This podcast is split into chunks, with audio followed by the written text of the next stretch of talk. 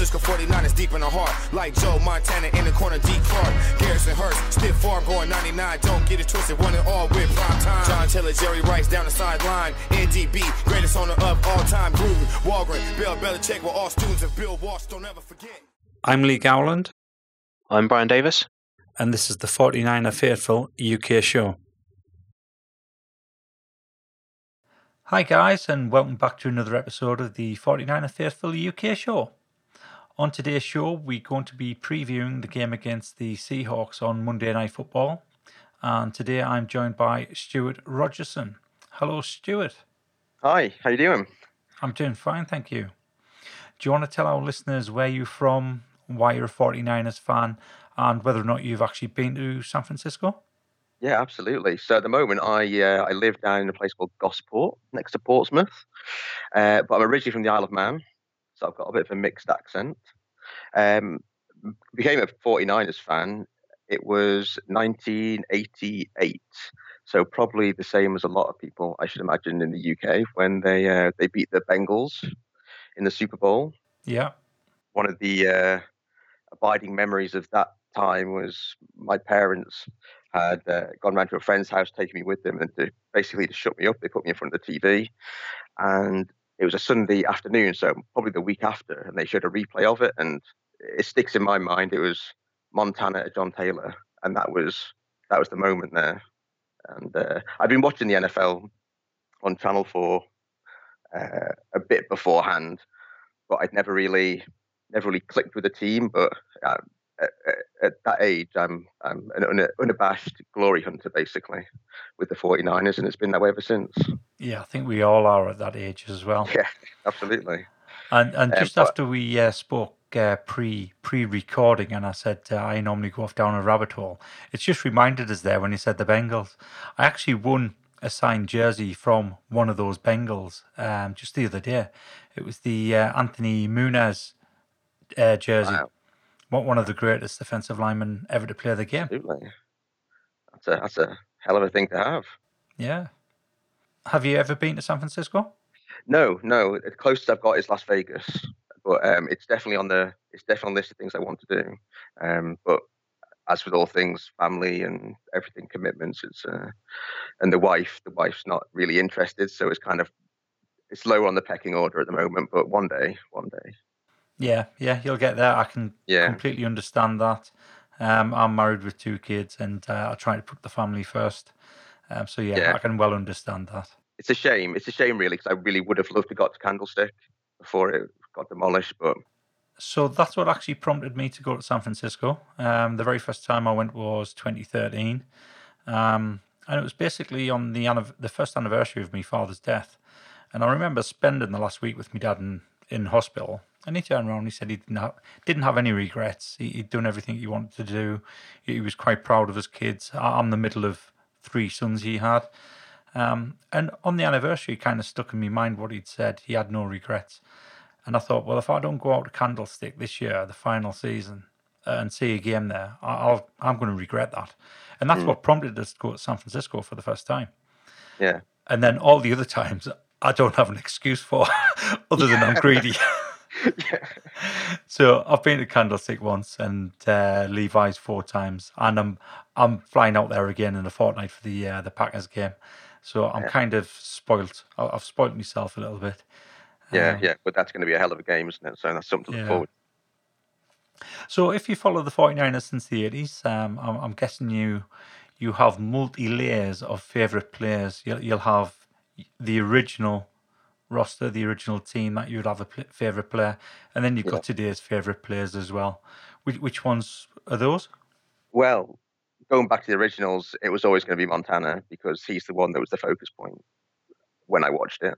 There's a picture. My parents got a picture of me when I was about, I think I was nine. It was the Christmas after they'd won the Super Bowl against the Bengals, and I'm, I'm full stash. I've got the kids' uniform on with the 16 on the shirt and the plastic helmet on. It's really embarrassing. Um, but yeah, I mean, Montana was there. I mean, obviously, after that, I didn't really in the well. Terrell Owens, great football player. He was a favourite. Um, but my, my, my all-time favourite player is Justin Smith. I, the man you can do no wrong in my eyes. He's a a great player. Justin Smith. Yeah, Yeah, yeah. he was Um, absolutely fantastic, the Cowboy. fantastic player. Um, but modern day, I mean, this team. Well, well, I'm, I'm just happy that we are where we are now. I mean, you, any number of players could be my favourite at the moment. I mean, Nick Bosa. You, you watch some of the plays he makes now, and it just reminds you of Justin Smith the way he plays, the way he's Yeah. starting to bull rush players and things, and it's it's uh, yeah, it's brilliant to see. Uh, yeah, certainly is. Okay, so we head into Monday Night Football on the back of an eight, eight game win streak in what was looking like we'd be feeling a near full strength roster. However, as the weeks progressed, we've seen news coming out of Levi's of a potentially devastating blow to the 49ers offense, with George Kittle being unable to practice all week, which puts his involvement in the Seahawks game in doubt of course, we do welcome back Joe Staley, Mike McGlinchey, and Juice, which will do the same for the run game as a power pellet does for Pac Man. It's also worth bearing in mind that uh, the practice report for a Monday night game runs Thursday to Saturday, and therefore Kittle still has another two practices to actually participate in. However, even if he doesn't participate, it doesn't mean that he can't be on the active day roster. It could be a game day decision depending on how he feels on the game. When you look at the head to head, the Seahawks lead the series 25 16, with the 49ers snapping a 10 game losing streak in the last matchup at Levi Stadium. This was the game where most fans believed we'd lost the chance to actually draft Nick Bosa. Um, long story short, we all lived happily ever after.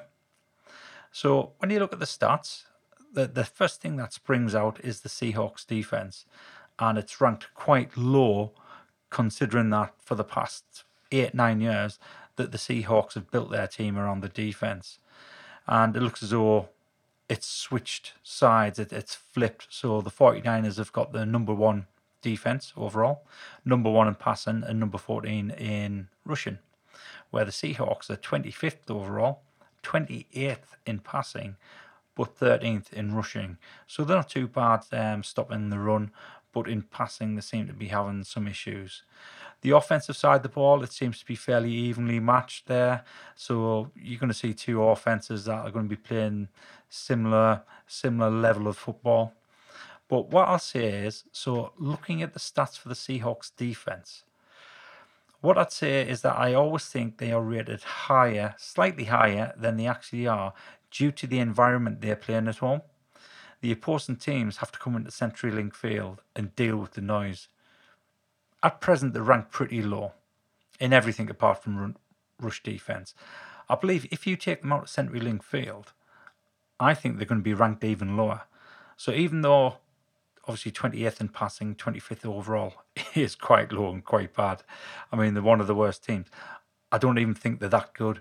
I think some of the stats are backed up because of the noise that they have at CenturyLink Field.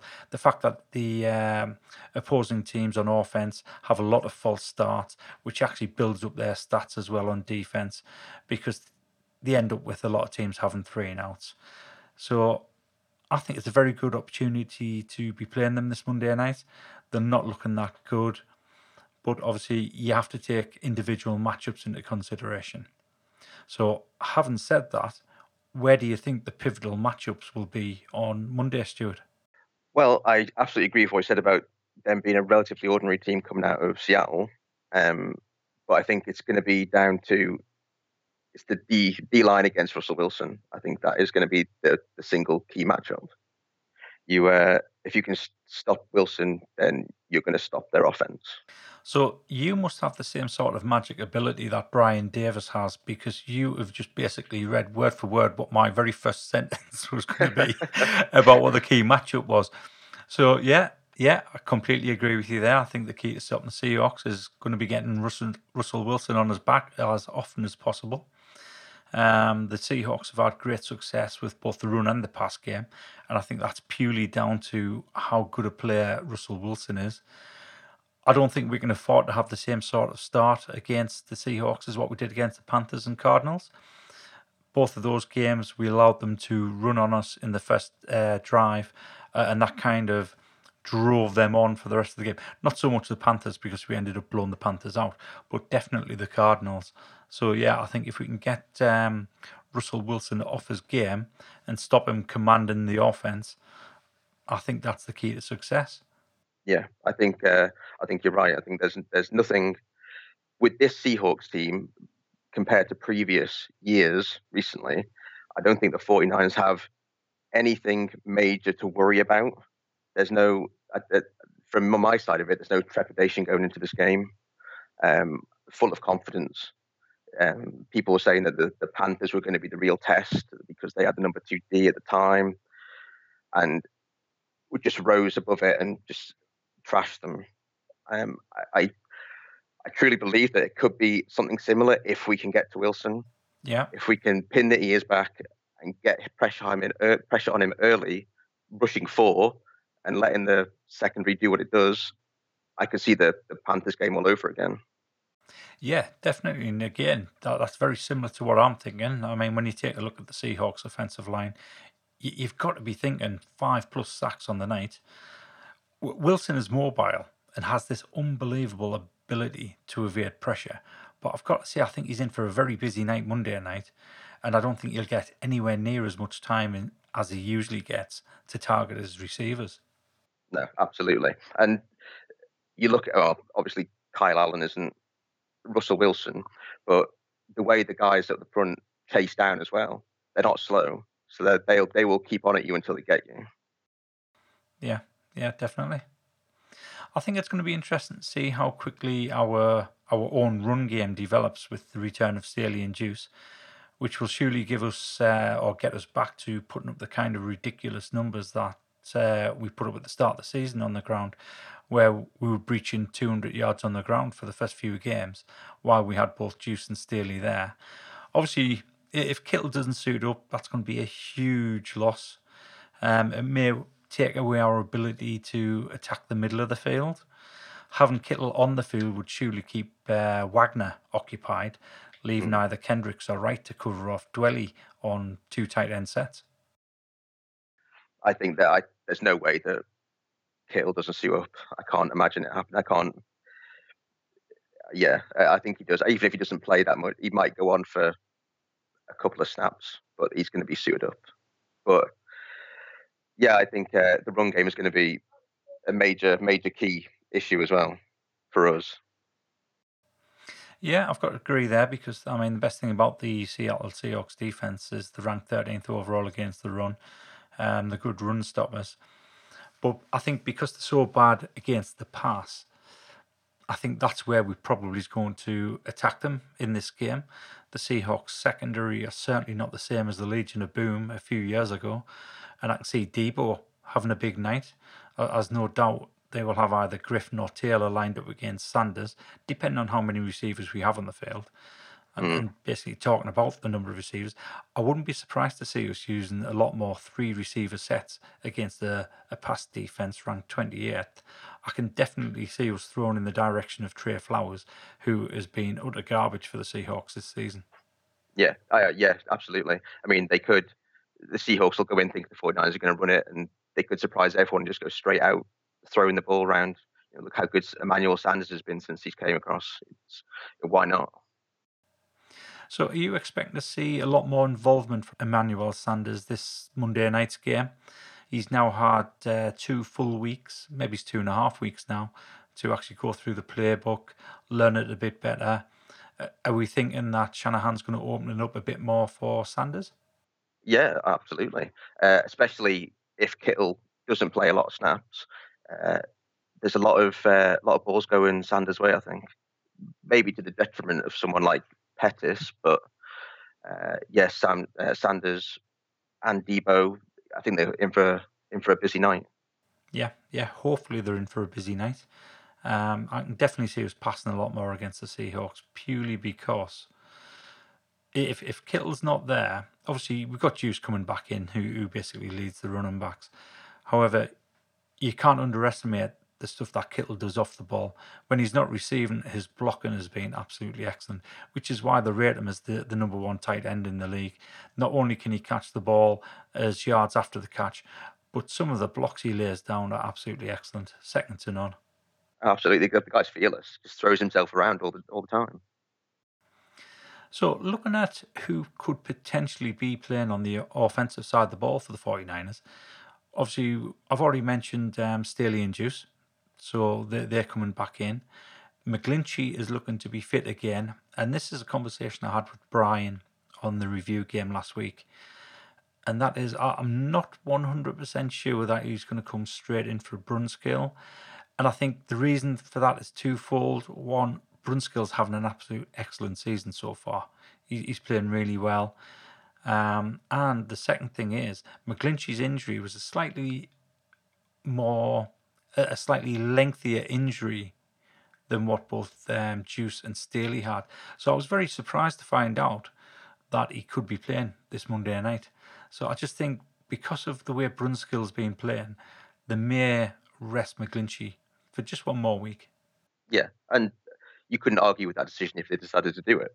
You know, they've got the buffer now of being eight and zero, oh, players coming back. I, I feel, I think I'd feel quite sad for Brunskill and Skule for that matter, just to be shipped out straight away since they've both done really well for a number of games.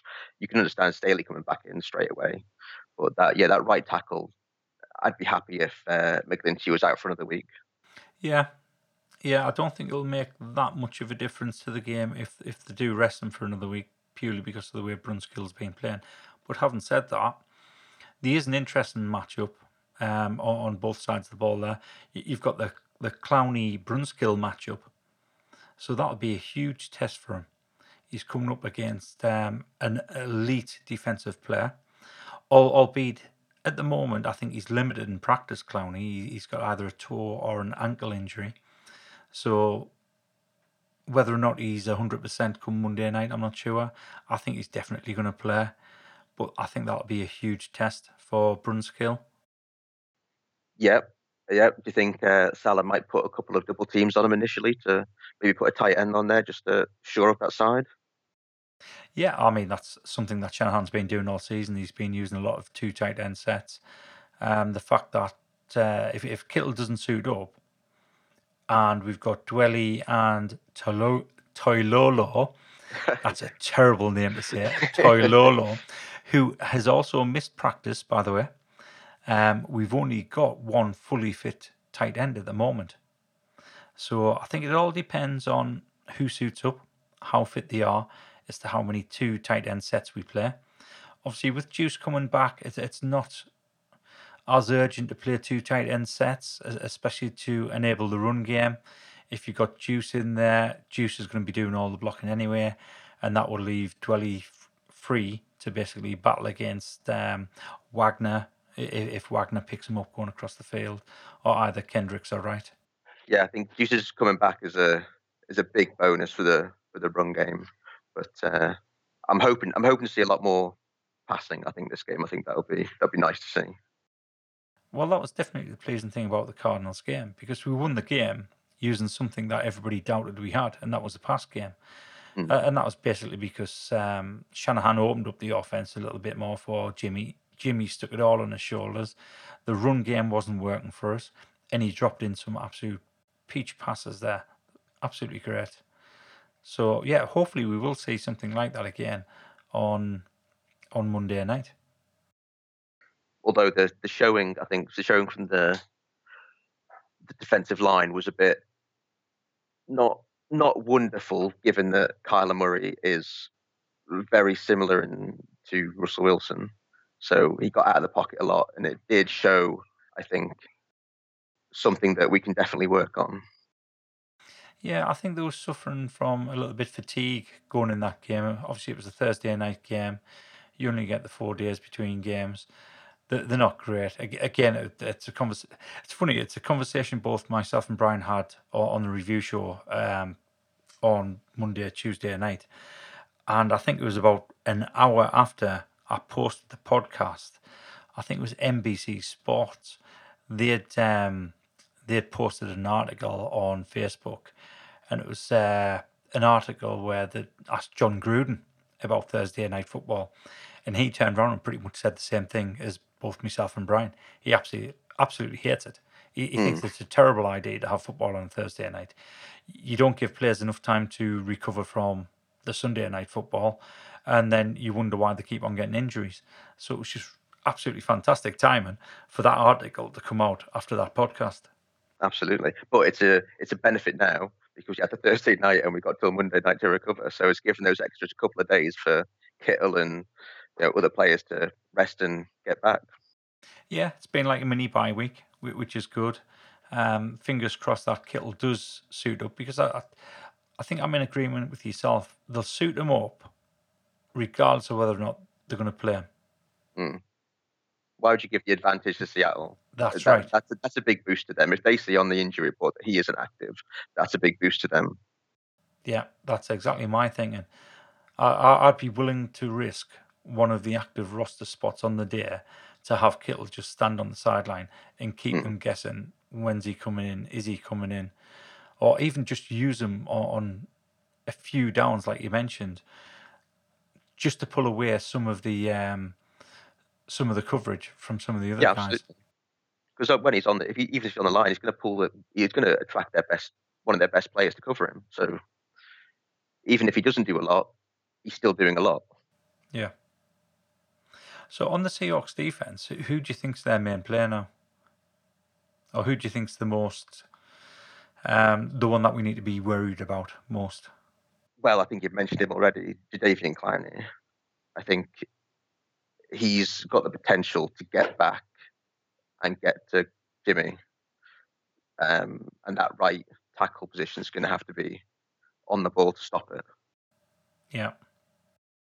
Um, obviously, Wagner as well. I don't I don't really look at their secondary and think, you know, in years gone by where they've had uh, the Legion of Boom that they can pick us off and all that. I don't see that now, but they've definitely still got the players up front who can get the sacks for them.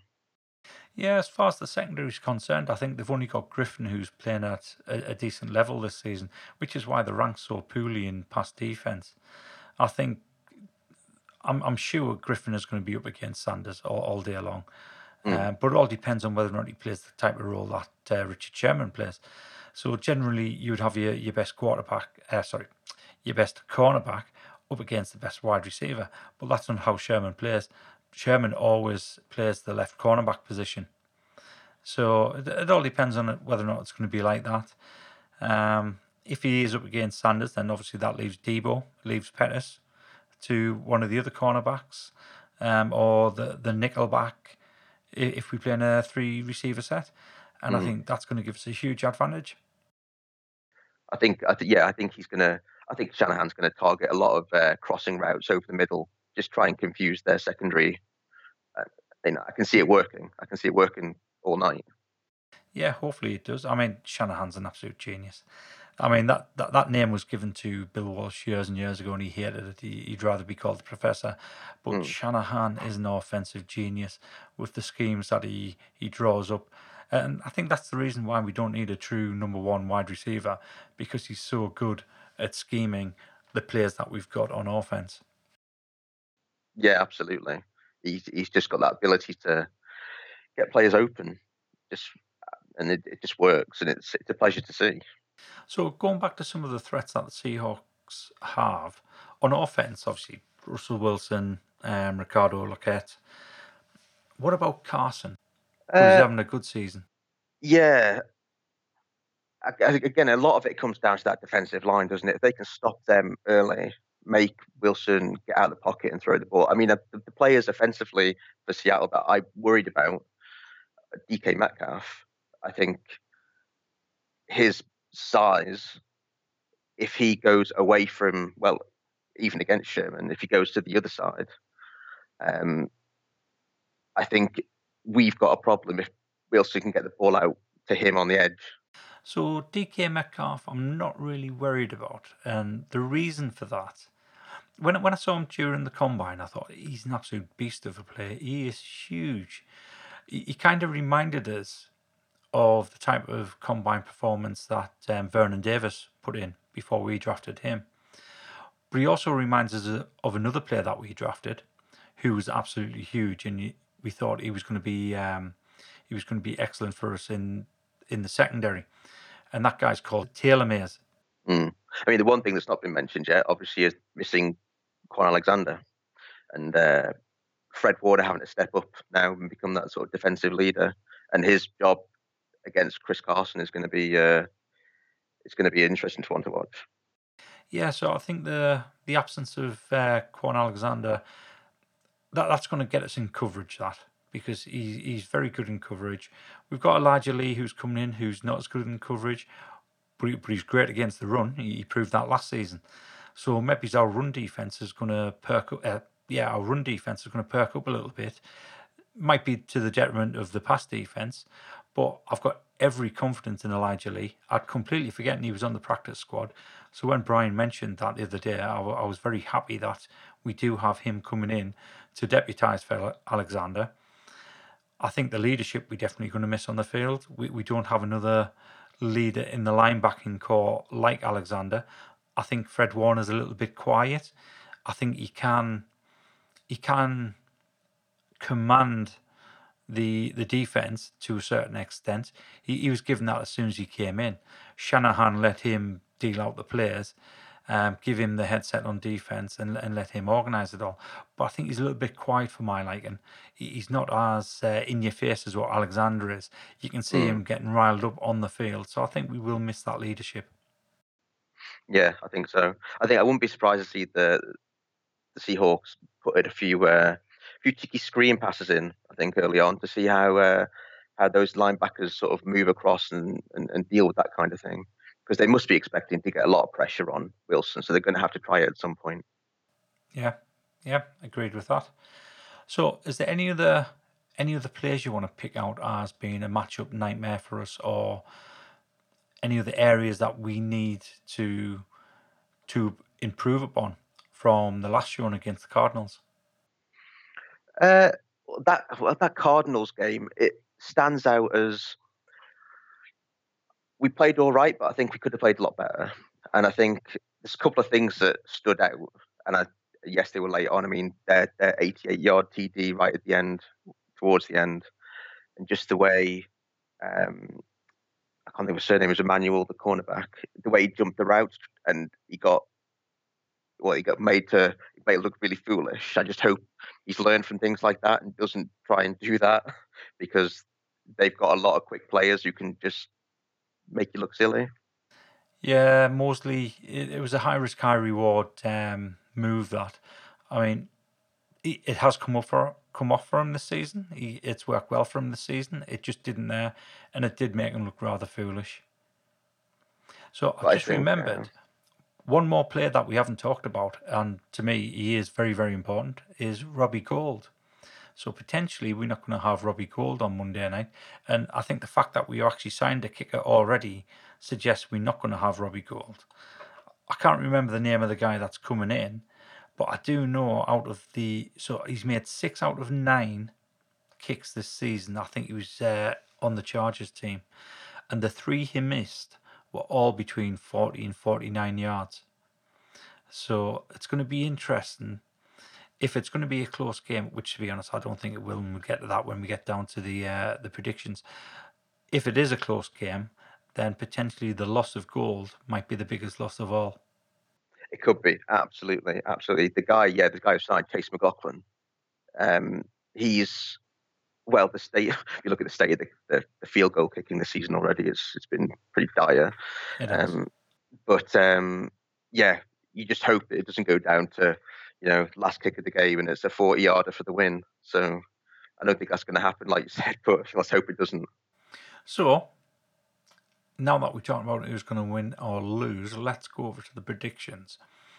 So in the betting circles, the over under is 47 and the 49ers are six point favourites. Some say six, some say six and a half point favourites. To be honest, it's half a point doesn't really make make any difference.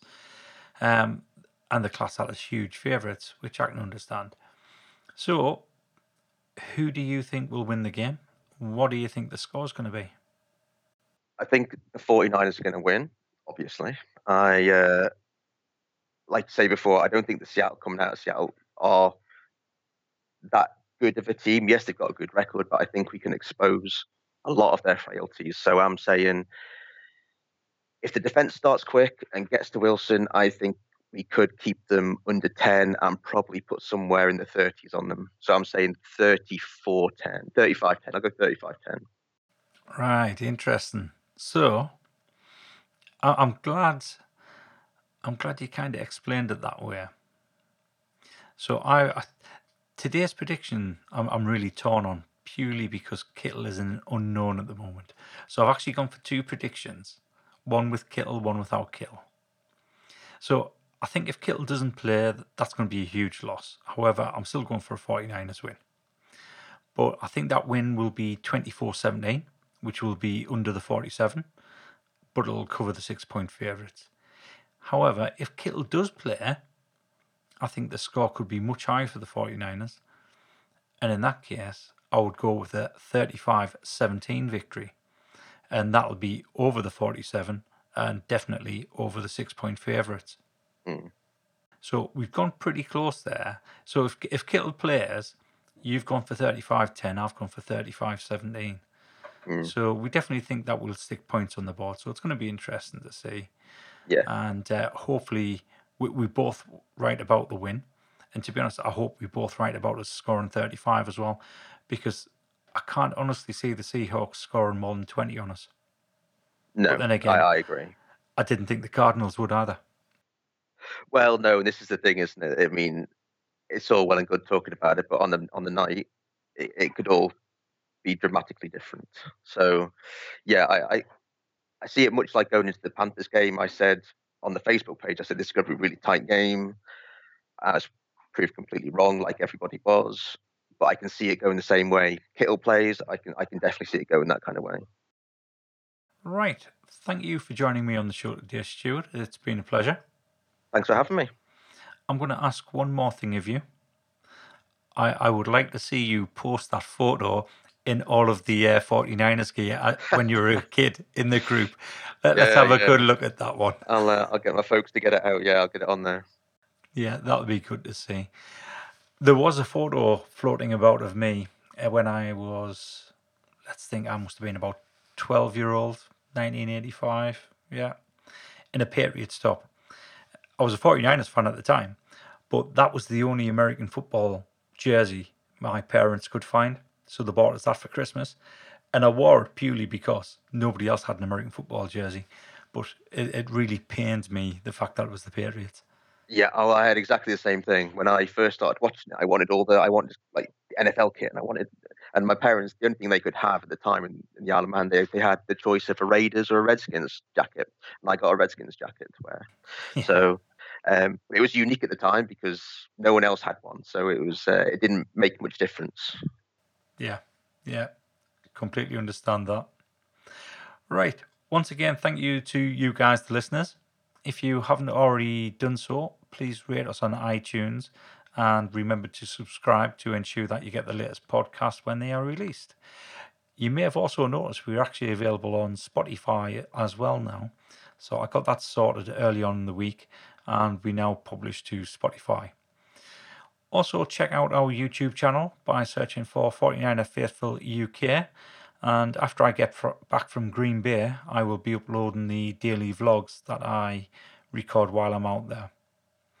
So I'm looking forward to Tuesday's review show, where hopefully we'll be discussing another win.